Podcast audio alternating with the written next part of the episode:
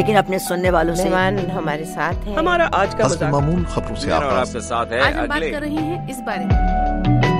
آپ سن رہے ہیں وائس آف امریکہ اردو کا پوڈ کاسٹ. دلچسپ معلومات, ماضی کی یادیں اور نت نئے موضوعات پر اس سلسلے میں ہمارے ساتھ شریک رہنے کے لیے آپ اپنے فون کی iTunes, Google podcast اور اسپوٹیفائی پر VOA اردو کا پوڈ کاسٹ سبسکرائب کیجیے.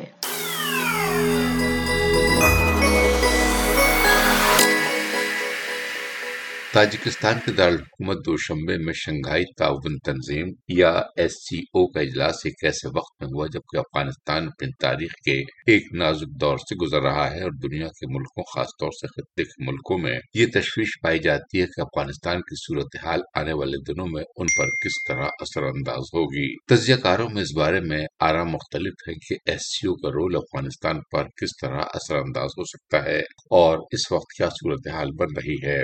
نجم رفیق پاکستان کے انسٹیٹیوٹ آف اسٹریٹجک اسٹڈیز سے وابستہ ہیں.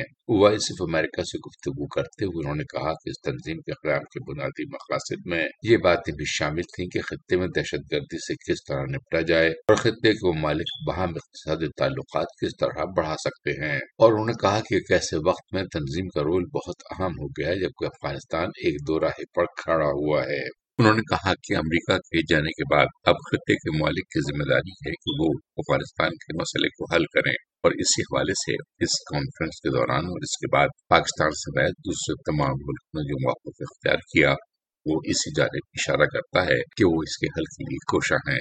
انہوں نے پاکستان کے وزیر اعظم عمران خان کے بیانات کا حوالہ دیتے ہوئے کہا, دیکھیں جو انہوں نے طالبان کے حق میں بات کی, ظاہر ہے وہ سارے لوگ یہی باتیں کر رہے ہیں جو کم از کم خطے کے ممالک ہیں کہ طالبان کو کسی طور پہ بھی انسٹیبل نہیں ہونے دیا جا سکتا.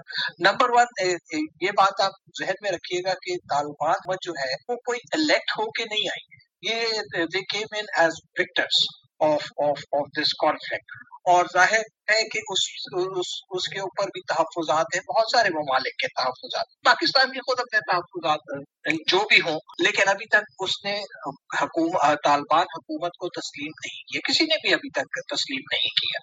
سمجھتا ہوں کہ عمران خان صاحب نے اسی نظریے سے اس بات کو پہ زور دیا کہ طالبان کو اس وقت پوری دنیا کی مدد کی ضرورت ہے. گو کہ انہوں نے یہ بات نہیں کہی, لیکن میں سمجھتا ہوں کہ افغانستان کے لیے بھی ایک مارشل پلان کی ضرورت ہے. انہوں نے کہا کہ اس مارشل پلان کے ذریعے وہاں استحکام پیدا کیا جا سکتا ہے. ڈاکٹر پرتاپ ویدک بھارت کے ایک ممتاز صحافی اور تجزیہ کار ہیں. اس موضوع پر وائس آف امریکہ سے گفتگو کرتے ہوئے انہوں نے کہا, دیکھیے اس میں جو سیکورٹی کونسل کہہ رہی ہے وہی سب دہرایا گیا ہے, نیا وہاں کچھ نہیں ہوا ہے. بھارت کے لیے جو خراب بات ہوئی ہے وہ یہ, ایران, چین, پاکستان اور روس یہ مل کے تو آپس میں بات کر رہے ہیں اور بھارت کو انہوں نے بتایا تھا, جبکہ میں سمجھتا ہوں کہ اس جنوبی ایشیا کا سب سے بڑا ملک ہونے کے ناطے بھارت کی ذمہ داری سب سے زیادہ ہے, اور اس وقت سب خطرہ محسوس کر رہے ہیں, مطلب ایران بھی خطرہ محسوس کر رہا ہے, پاکستان بھی کر رہا ہے, اور روس بھی کر رہا ہے, چین بھی کر رہا ہے. وہاں طرح طرح کے تحریکیں چل رہی ہیں, ان کو ڈر لگ رہا ہے کہ طالبان کو مدد کرے گا اور وہ مصیبت میں پھنس جائیں گے. پاکستان تو ان کی مجبوری ہے, لیکن بھارت ان کی دوستی ہے. بھارت کو پہل کرنی چاہیے, طالبان سے سیدھی بات کرنی چاہیے, ان کی یعنی افغانستان کی جنتا کی زبردست مدد کرنی چاہیے. اور انہوں نے کہا کہ اس طرح بھارت افغانستان میں استحکام پیدا کرنے میں اپنا کردار ادا کر سکتا ہے. Doctor Zubair Iqbal world bank کے سابق عہدیدار اور اب مڈل ایسٹ انسٹیٹیوٹ سے وابستہ ہیں. انہوں نے کہا کہ افغانستان کے مسئلے کو SCO میں ایک مرکزی حیثیت حاصل ہے, اور یہ SCO کی ایک آزمائش بھی ہے کہ وہ کس طرح وہاں استحکام پیدا کر کے عالمی سطح پر خود کو منوا سکتی ہے, ورنہ وہ صرف ایک علاقائی تنظیم بن کر رہ جائے گی. Qamar Abbas Jafri, Urdu VOA news, Washington. آپ سن رہے تھے وائس آف امریکہ اردو کا پوڈ کاسٹ.